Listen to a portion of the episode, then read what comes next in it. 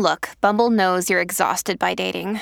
All the must not take yourself too seriously and 6 1 since that matters. And what do I even say other than hey? well, that's why they're introducing an all new Bumble with exciting features to make compatibility easier, starting the chat better, and dating safer. They've changed, so you don't have to. Download the new Bumble now.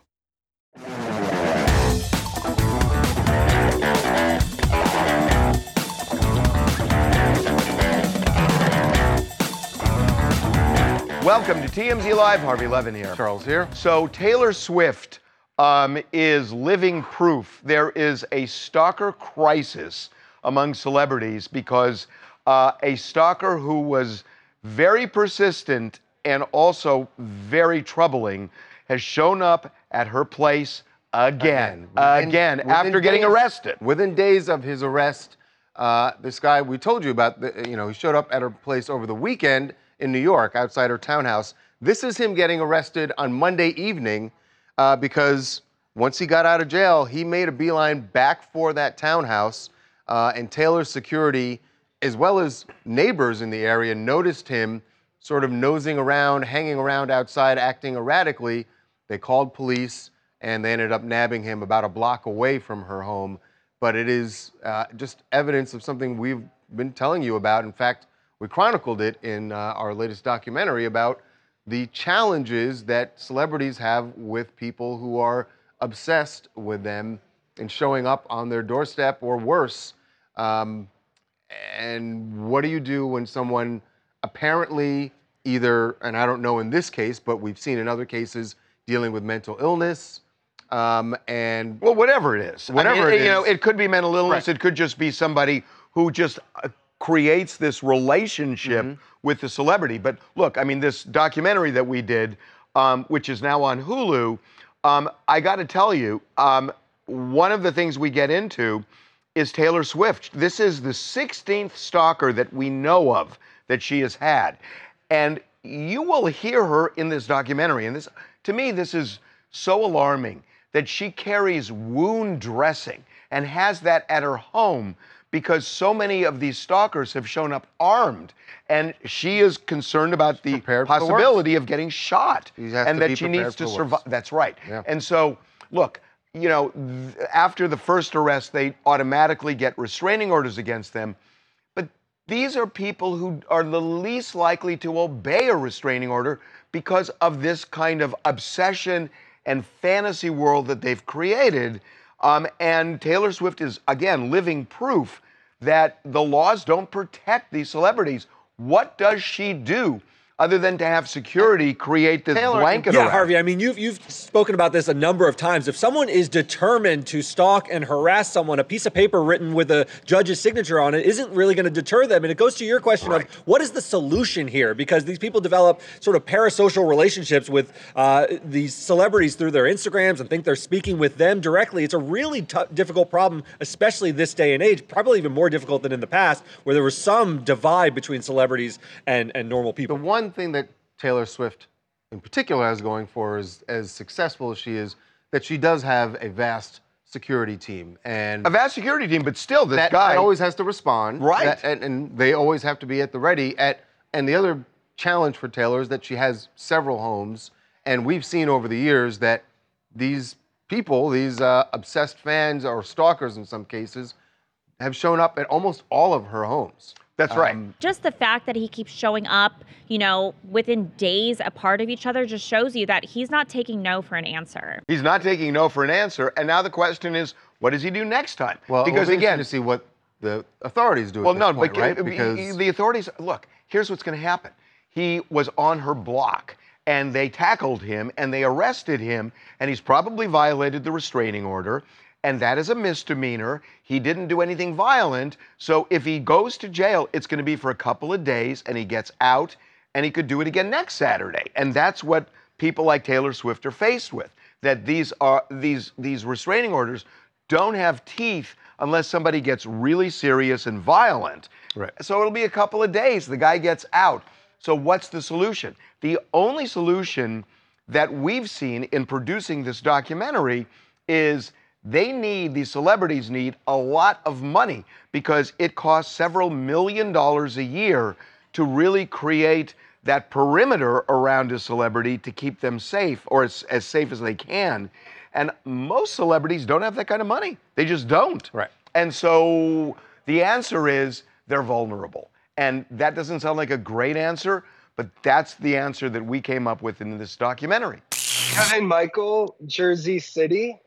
Um, it, it is very unfortunate that people, even as successful as Taylor Swift, have to deal with these stalkers or um, mentally unstable people. I've lived in New York City for nine years, and I myself have experienced situations where we've had to call the police, they have somebody escorted away, and then days, if not even sometimes actually later that day, they come back. You know, it just goes to show you that even with all the success and money in the world, that doesn't necessarily stop other people from trying to either attack you or do something to you, and that you're always at the hands of another person. Well, and also the, fact if if they are that successful, it actually fuels it, and that's the problem. Yeah. Okay, we are going to move on. Yes. Big day today in Hollywood. Indeed, the Oscar nominations came out, and there was one big surprise. Two. Two. Two. Oh, yeah, right. But both related to the same movie, and that would be Barbie. So, uh, Barbie did get nominated for Best Picture, but it was not nominated for Best Director. Uh, Greta Gerwig did not get that. Which is really surprising. Yeah, I'm really surprised by that one. And then maybe a little less surprising was the fact that Barbie herself, Margot Robbie, did not get a nomination. You know who did get a nomination? This so plays off the movie too. Ken. Ken got the nomination, not Barbie. Uh, Ryan Gosling was nominated for Best Supporting Actor. Yeah, I mean, look, it's it's you win some, you lose some. You can't win them all. In my opinion, Ryan Gosling was in fact worthy of a nomination because he was he was acting his ass off in that movie. He was uh, ridiculous and goofy. He stirred emotion and laughter. Whereas I would argue Margot Robbie, at least in my opinion, didn't. She just kind of was just doing her Margot Robbie thing, going through the motions. Yes, she carried the movie as the main star, as the main character, but like. I wasn't really moved by her performance, particularly myself. So, But, in my but you opinion, just hit this- the nail on the head. Ken Ryan Gosling was acting Margot just because she's herself as Barbie. She is literally Barbie. yeah, so her, it was her just real life persona is her. Barbie for sure. Yes. No, no, no I don't stop think it. No, that's right. not true. But I, I think to, I think what Fabian is saying is that when you watch the movie, the character of Barbie is sort of the straight man as uh, for setting up all the other things Can that are I happening ask around. you something? So because I, personally, that's I the only think, justification I Look, can see. I- I think Ryan Gosling is a great actor, and I, I really am a fan of his. I watched this movie. It didn't land with me the way it landed with everybody else in the world, and he was fine, but it, it, Oscar worthy. I, I well, mean, Harvey, it sounds like you don't think Barbie at all is Oscar worthy. So if you're So in he that wouldn't have- camp, he wouldn't you're even not- have you can't even be the part of this conversation because we're all for Barbie. I'm happy that Whoa, it got whoa, whoa, whoa, whoa, nominated. What do you mean? We're all for Barbie. But, but here's the thing that. it got nominated for Best Picture, right? But then the director, Greta Gerwig, who directed the movie that's nominated for Best Picture, she doesn't get Well, that happens. she doesn't get nominated for Best Director. Yeah, that that's so happens. strange. But I, No, but I that really did think she would be nominated. I'm surprised by that one. But- she was nominated for uh, Best Original Screenplay. you know who's in my camp? Oliver Stone. Oliver Stone is well, in my camp. he is, but he's backpedaled, and he did it. I think um, very. This is great timing because he apologized yesterday before the nominations came out uh, for something he had said last summer about Ryan Gosling in particular. He had said Ryan Gosling is wasting his time if he's doing that blank for money. He should be doing more serious films. Uh, he shouldn't be a part of this infantilization of Hollywood. Now it's all fantasy, fantasy, fantasy, including all the war pictures. Fantasy, fantasy. So, okay. But then we can, Yesterday we can fast forward to the new news, which is that Yes. he then apologized and then did an about face saying those comments were from like summer of last year. I don't know why they were resurfaced yesterday, which I don't know. I don't know why either. And then he said, actually, I was wrong. Barbie was good. I apologize. I was working on a movie and I was just kind of speaking off the cuff a little bit. But yeah, he was And wrong. and Ryan Gosling and did, he hadn't should seen have the done movie. Barbie. And he hadn't mm-hmm. seen the movie at that point. But he says once he saw it, he, he appreciated it. I'm So- you, so you're a shut man alone, Harvey, on this one. I'm sorry. Not, not even uh, not even Oliver Um, Stone is with you anymore. You're really gonna make me do this? I, I'm kind of with Harvey. I, Barbie was Wow. like, I- it was. Damn. I I didn't dislike it, No, but I, I didn't. uh, I wasn't like, wow, that movie's great. And, and and to me, it was just. ah, All you know right, what? don't I say shouldn't it. get into Don't say it because I know the nominated- phrase you're gonna say. Congratulations. wow, wow, that is the latest. Congratulations. Godspeed. Yeah. Hello, my name's Trisha, and I am from Monroe, Georgia. I did take the opportunity to go see that movie. I'm a little disappointed that it didn't. She didn't get a, an accolade on this or an acknowledgement. I thought she did a great job in the film. I enjoyed it. I, I'm just gonna have to say I enjoyed it. It it took me back. There's a lot of history with Barbie um, that I don't think a lot of people put a lot of thought into. By the way, what was nominated, and I, I don't know if I told you this, American Fiction is a phenomenal movie. Okay, and as long as you're talking, And American Fiction was nominated, and Jeffrey Wright was nominated, as he should be. you know who else all was nominated? Who should have been nominated?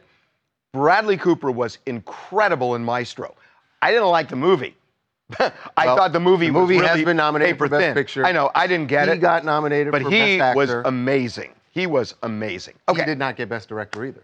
That's a true. nomination. But I, I wasn't into the movie. But he was so good.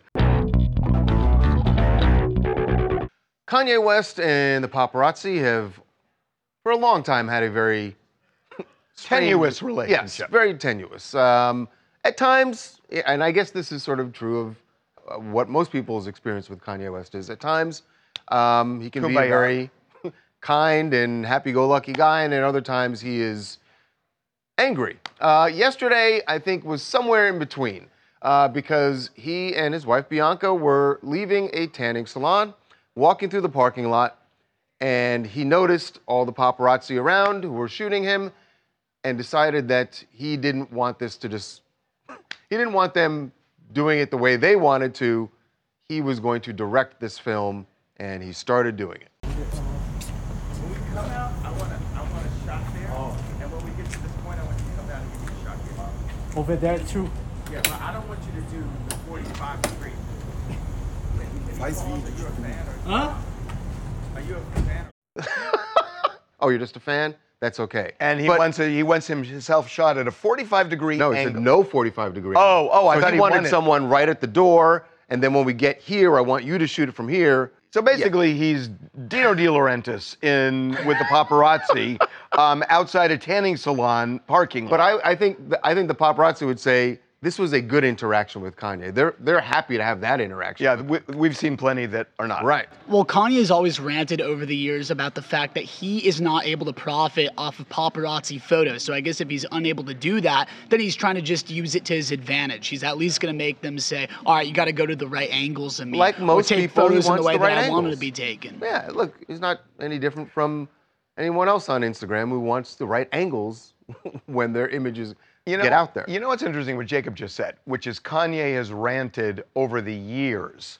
Um, you know, we're doing a documentary. One of the documentaries we're doing in this series on Monday nights at nine o'clock on Fox is going to be on Kanye West, and um, th- this is really interesting. We talked to a psychiatrist um, because Kanye has said at times he is bipolar, and said at other times it was he was misdiagnosed.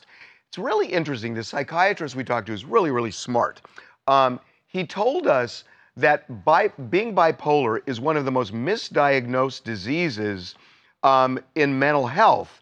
And it's because you look at somebody like Kanye, and you know, if somebody is having manic episodes over time, then they could be bipolar if it just surfaces from time to time.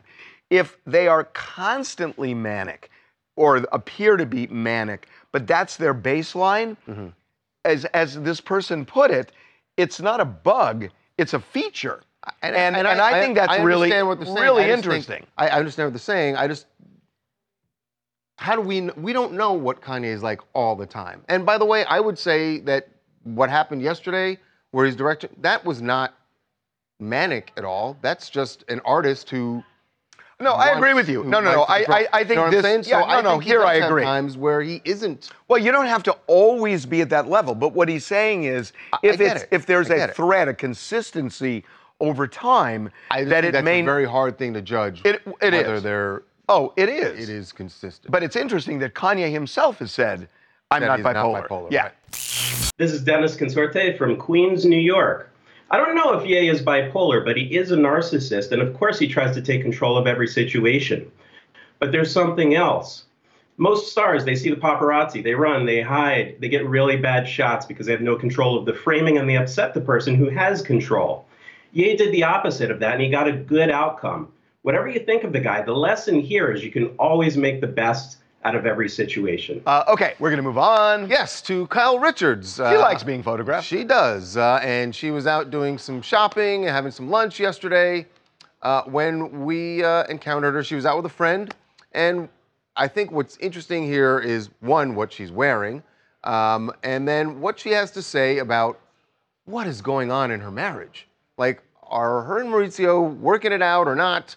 Um, all this may come to a head this week because they are. We got opinions about this. Yeah, they are shooting the Real Housewives of Beverly Hills reunion later this week. Gee, what do you think they're going to ask Kyle? Well, seems like she's ready for whatever they've got. I know filming for the reunion is coming up in a few days. Do you plan on discussing separation or moving away rumors? I'm prepared to answer whatever I'm asked. So, have you made any requests for questions to for them to take it easy or for them not to ask certain things? I love you. Have you seen our show? No, they don't do that.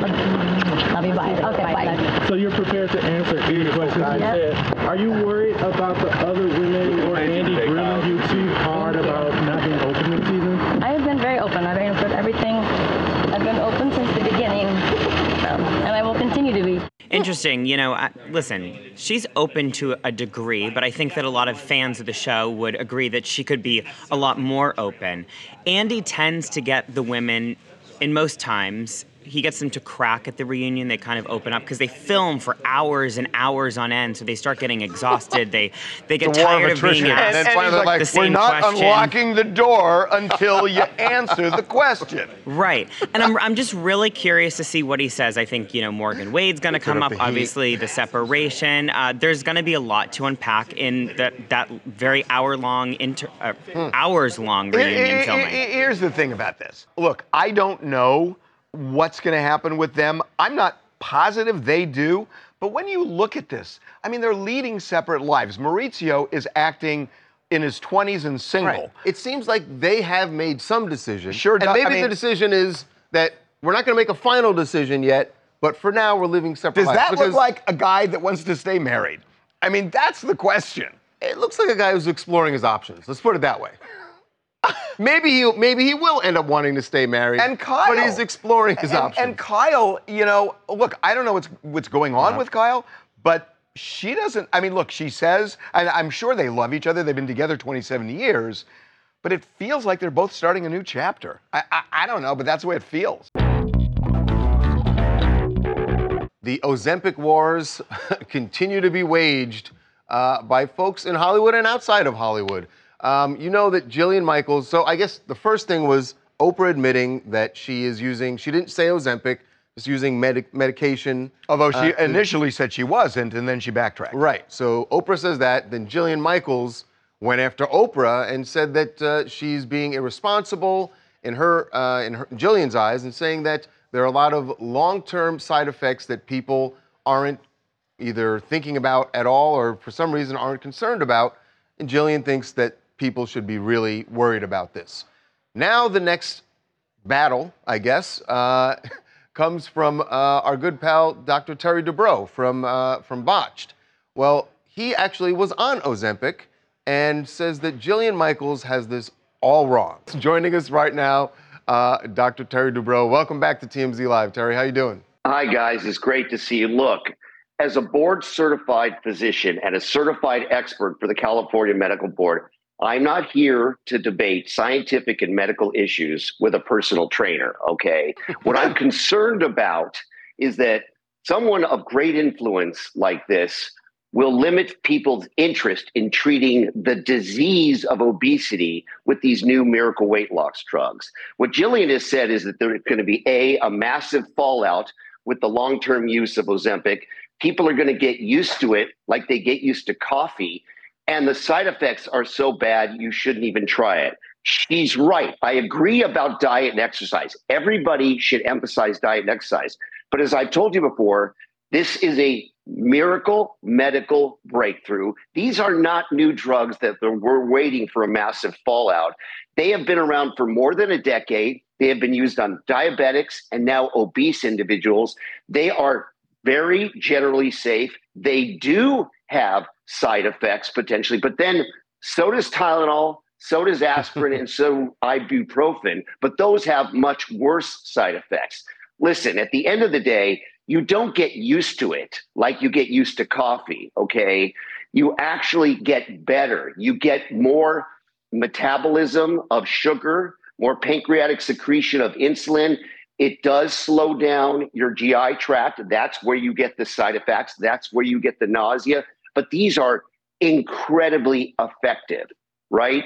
Obesity, as I've told you before, is a giant disease. It's the number one risk It's factor. number. It's the number one. Number one. Number one, okay. Would you limit the use of chemotherapy for cancer? No.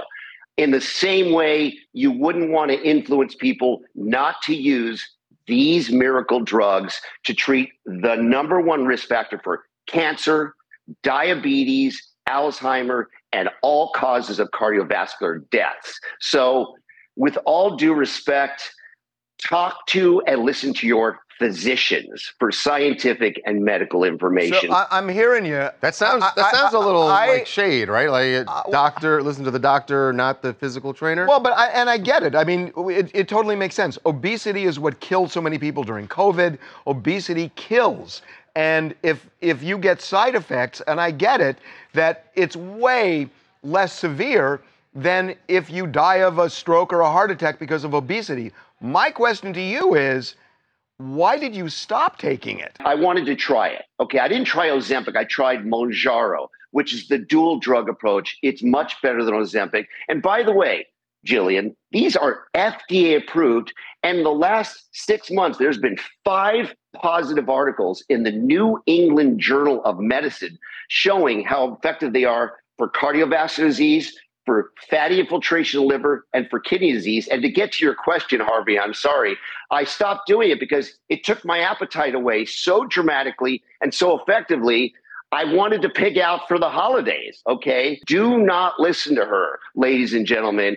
If you are obese, okay, you are at risk for major causes of mortality. Terry, you know you've started a, a, a huge beef when you start dropping the New England Journal of Medicine uh, on someone. Uh, Jillian is, I would imagine, is going to have to respond to that. Um, absolutely. Hey, I got I, I got to ask you something. Just philosophically, it feels like now that a lot of people have found a path to losing weight effectively with Ozempic, we haven't heard people being shamed for losing weight the way we did like three years ago because that was going on. Does this make any sense to you? By the way, it totally makes sense. It's a very important philosophical point, but I think that the uh, the difference here is we're talking about something that causes death and disease. Before we were talking about cosmetic appearances, okay? We were talking about body shaming, just like we were talking about celebrities' plastic surgery, which I don't think we should talk about. This is such a bigger issue that is so much more impactful. This is literally saving lives. You have to understand, we don't exactly know how to use these drugs yet for just weight loss, okay? They're super effective for diabetes, they're extraordinarily effective for weight loss, but for those who need to lose weight who aren't diabetic, who don't have that much weight to lose, we're just figuring out. So let's keep the dialogue going. Let's talk about it. Let's not shame anybody who's using these drugs. And by the way, no matter what she says, they're not going away. This is, these are the number one drugs that are going to be on the market from pharmaceutical companies in the next 10 years. It's here to stay. And we finally have a treatment for the number one cause of disease. And by the mm-hmm. way, if you could cure diet, if you could cure obesity as with as she says, with just diet and exercise, it would have been cured already. You mind if I ask him one more question? Please go. Can we call you a scrub? A scrub? Yeah, because you're wearing Because he's wearing scrubs. Yeah. I, I'm. I, Well- hold on. I want to. I want to retract my saying it was okay for you to ask him another question. I, sorry, I didn't realize that's what he was gonna. Wow. Well, Uh, a scrub is someone who's considered new at something. All right. It's also someone who can't get any love from me. Anyway. I'm kidding you. I am Um, kidding you. We really appreciate Hey, you coming thanks on. so much for being with us, man. Thanks and uh, It's by my the way, pleasure. Botched uh, season eight is on Thursday nights on E. So check that out. Thanks, guys. I really Thanks, appreciate Terry. you. Thank you. Thank you. that was fun. Yes. And interesting. And really interesting. It is interesting. Uh, okay, we're taking a break. All right, when we come back, the feud between Chris Brown and Quavo from the Migos still going uh, after all these years. Boy, Karrueche Tran did a number on them. Uh, we will show you how it reignited in Paris at a fashion show.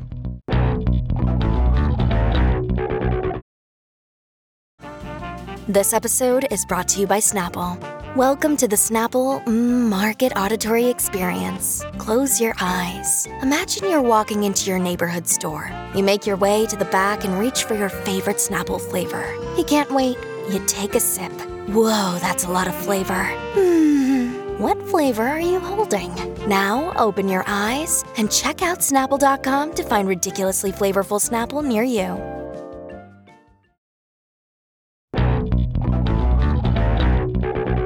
Welcome back to TMZ Live. Paris Fashion Week, of course, brings together lots of celebs. And we know, look, look at us. We know Paris Fashion Week, right? Clearly. Clearly. Very. I, where do you think I got this L- last season? And um, uh, Monsieur Levine, where did you? Can I can I buy, can I sell you a shirt? Please, can I sell you a shirt? You really need to take that off.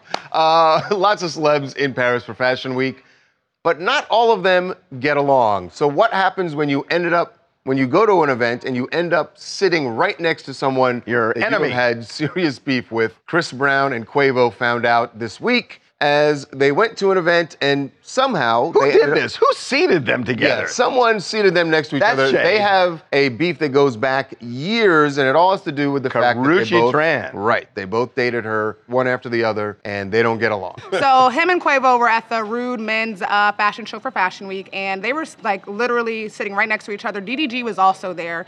My question is: Is the person in the seating room was this an accident, or did they do this on purpose? Because there's just no way that you did not know that Chris Brown and Quavo. yes, they could know that. I mean, what? it's been years. I mean, honestly, if you would ask me if that feud was still going, I would say no. They've definitely squashed that. But based on what Chris said this week after the fashion show, it's still there. Uh, because his comment was, can't pick who you sit by, blank all that growth blank. Uh, I'm not fitting to fumble my bag for a little blank. His, his point was, I'm not over it. Yeah, I'm not over it, but I'm also not gonna allow money that I can make to go off the wayside because I have issues with Quavo. People online are Sounds pointing like he out. wanted to fight him. I gonna say people online are pointing out that Chris's body language gives if Quavo says one thing to me, it's on and popping, and it looks like Quavo was texting somebody like, "Damn, they, they got me Should I hit sitting, they got me sitting next to Chris Brown. Can you believe it?" But yeah, I can't. Honestly, this is all over Karrueche Tran, who uh, Chris Brown infamously dated.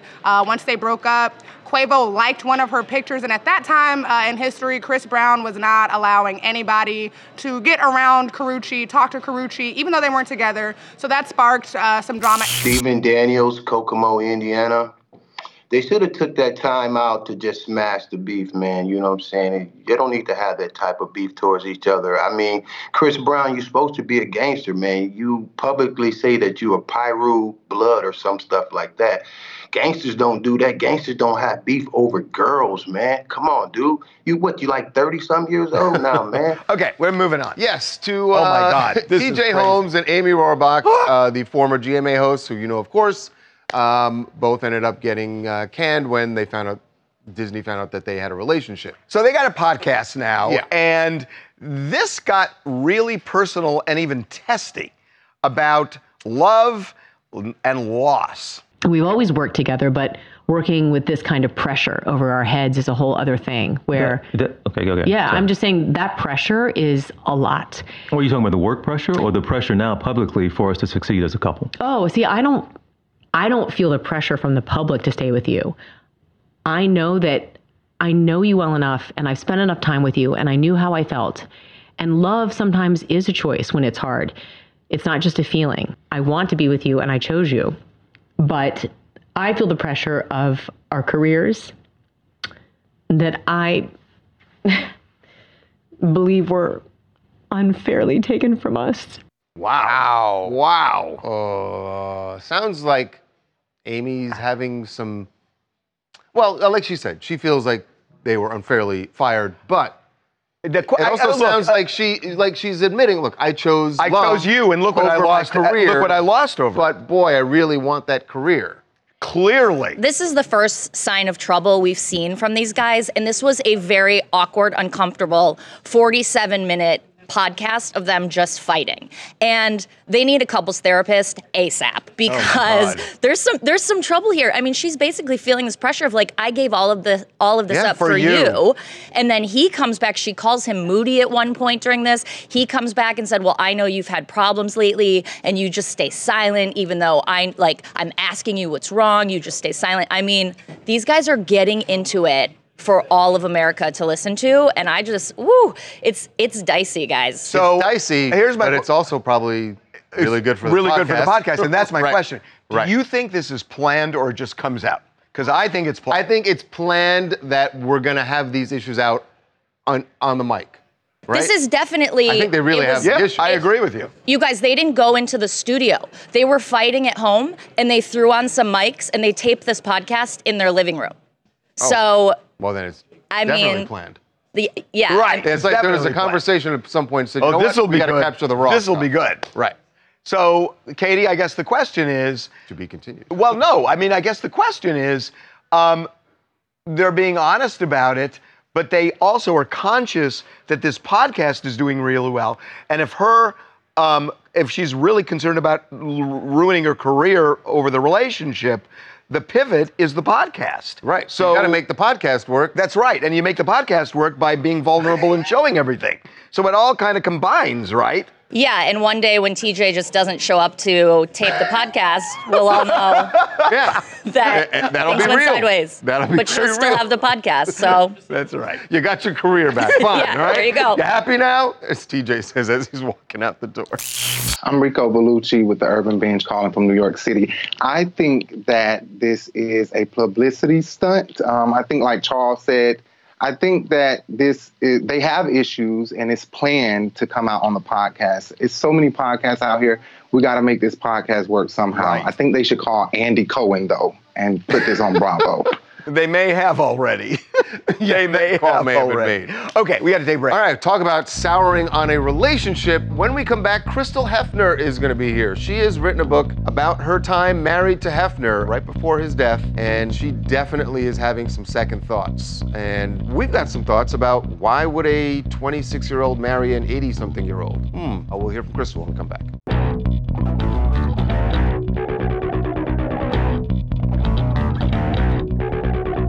Well, brace yourself. Uh, you may be about to witness the very first or very last interview with Crystal Hefner. Um, yes, Hugh Hefner's widow, uh, Crystal was, of course, married to him when he died in 2017, uh, has written a new memoir, uh, and it's called Only Say Good Things Surviving Playboy and Finding Myself. And yes, you see the author's name, Crystal Hefner, but in doing this book, Crystal's had some second thoughts about keeping that name. So uh, she's joining us now to talk about uh, the book, about her decision to change her name, and uh, and what happens going forward in life. Crystal, welcome to TMZ Live. How are you doing? Hi, good. Thanks for having me. Uh, congrats on the book. Do you want to be referred to as Crystal Harris starting now, um, or? Uh, either way. So tell us why. I mean, w- w- i- is it that it's painful to recount what you went through? What is it that's motivating you? Because you're known as Crystal Hefner. So what's motivating you to change it? Um, I think just reflecting over the last five years, I guess it's been about seven years, but the last two years I've been writing the book. Um, and just, yeah, just wanting to get back to myself. I feel like I completely lost myself in that place and just became what someone else wanted. How did that happen? I think people are really fascinated because it's almost a fantasy land, that mansion. So, what is it that made you lose yourself when you got involved in it? I think you quickly realize what Hef wants and needs, and if you want to be around, you have to conform to that. You have to be Hef's mirror, and you know, I I didn't know the terms then that I that I have now. You know, Hef wasn't the super charming person that everyone you know that he portrayed to the outside world. He was misogynistic. He was narcissistic. He did a lot of good, but he also hurt a lot of people. So, you know, a lot of people um, are wondering about something that uh, and maybe on reflection you can help us with. You were 21 when you met Hefner, and I believe you married him when you were 26, and he was in his mid 80s. A lot of people just don't understand that.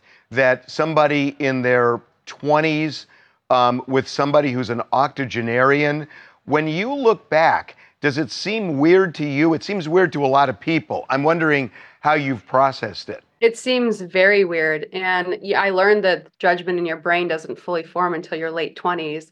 And when I was 21, I thought I was an adult. I thought I, I knew better and knew everything, I guess, at that age. But you know, now I'm 37 and looking back, I'm like, wow, I was so young. And and um, yeah, it was hard. I mean, were you? I, I, can, I, can, I don't want to get super personal here, but were you like physically attracted to him when you married him? I was not physically attracted to him. Uh, I I I quickly learned like somebody that wants to have group sex in the bedroom is not someone that really fully loves me. So it, it was hard trying to trying to figure that out and navigate that. Thinking back to this time, and we were around for a few years at that point, but I know Hef had proposed in I think 2010, and you actually called it off. So you clearly were having some second thoughts, and it was two years later when you eventually got married. I'm wondering if you regret not following, obviously you regret it, but why didn't you follow your gut, which was to call it off, and instead you went back two years later? I probably shouldn't have gone back in retrospect, but uh, I mean, this is a time pre Me Too and pre so many things that that that are happening now. So, you know, was this feeling of Hef needs me and he's sad without me, but really I was it was kind of manipulation and narcissism at its you know finest. Yeah. You know, I, I, and, and Crystal, I'm I'm asking this just because I'm just really kind of fascinated by the dynamic here. You said that you know you didn't realize that he was misogynistic and whatnot. I mean, of all the people in this country, Hugh Hefner with Playboy and the mansion and the bunnies and the parties but, and, but the think displays. I'm just curious. To those, me, those things are attractive, though. I mean, at least the Playboy. I, I would imagine I've heard other playmates say this, Crystal, that you're you're sort of mesmerized by the Playboy lifestyle when you're a young girl and you come to Hollywood. And if that's modeling something you want to do, then you get sort of hypnotized by it. Yeah, yeah, I was definitely hypnotized by it, and and also Playboy. It it was meant to be like freedom, I- expression, all of these things, and so you think that's what it's going to be, but I felt anything but those things. I felt completely trapped. So the messaging to the world wasn't what was happening behind closed doors. Got it. Listen, excited to see what's ahead for you, Crystal. Uh, congratulations on the book. Absolutely. And um, you know, it's important to take the time to reflect and a lot of self-discovery. I think um, sounds like this has been a very cathartic thing for you. So Only congratulations. say good things by the mm-hmm. currently known Crystal Hefner. Soon to be Crystal Harris. Correct. Thanks, Again. Crystal. Thanks.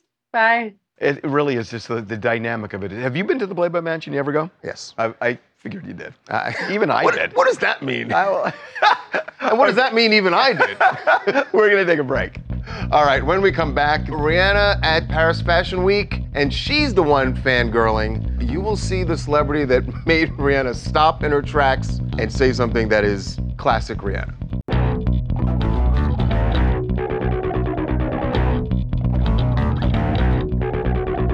Context matters when people are using certain words. That does. Um, You're absolutely right. You know, this could be a bad word and it could be a really good right. word. But when Rihanna is delivering it as she is fangirling uh, in Paris, so Rihanna's in Paris for Fashion Week, and so is Natalie Portman, and they ran into each other. It certainly appears like they'd never met before, and both are fans of the other, and Rihanna came out with a compliment for the ages. I,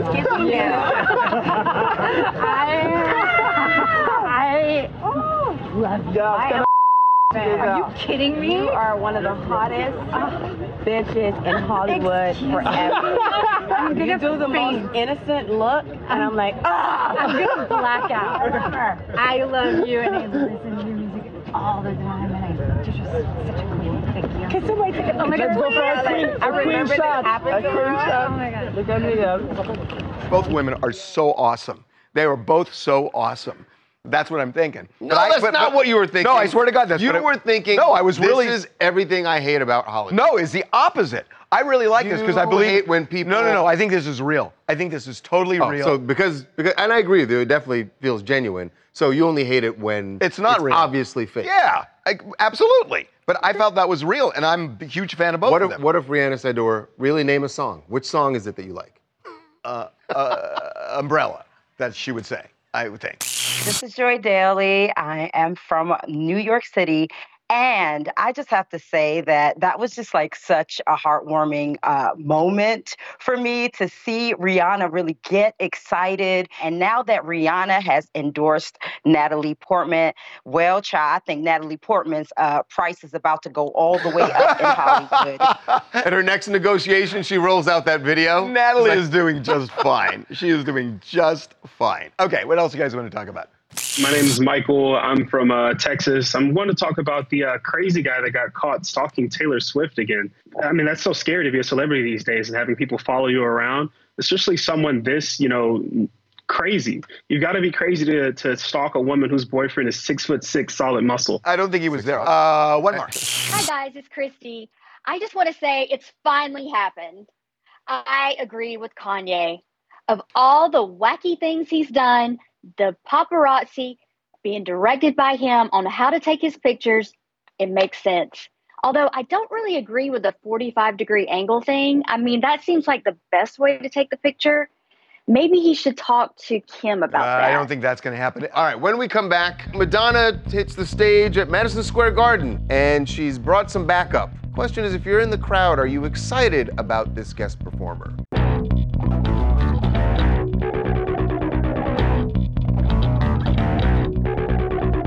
I know how you feel about this video we're about to play. Um, and I would say if you got beef with it, take it up with Beyonce. I think this is her fault. But Madonna Oh, I- I uh, don't was disagree with it. performing last night at Madison Square Garden and brought someone out to accompany her. Her daughter, Mercy, who at 18 years old is a, a very accomplished pianist. Yep.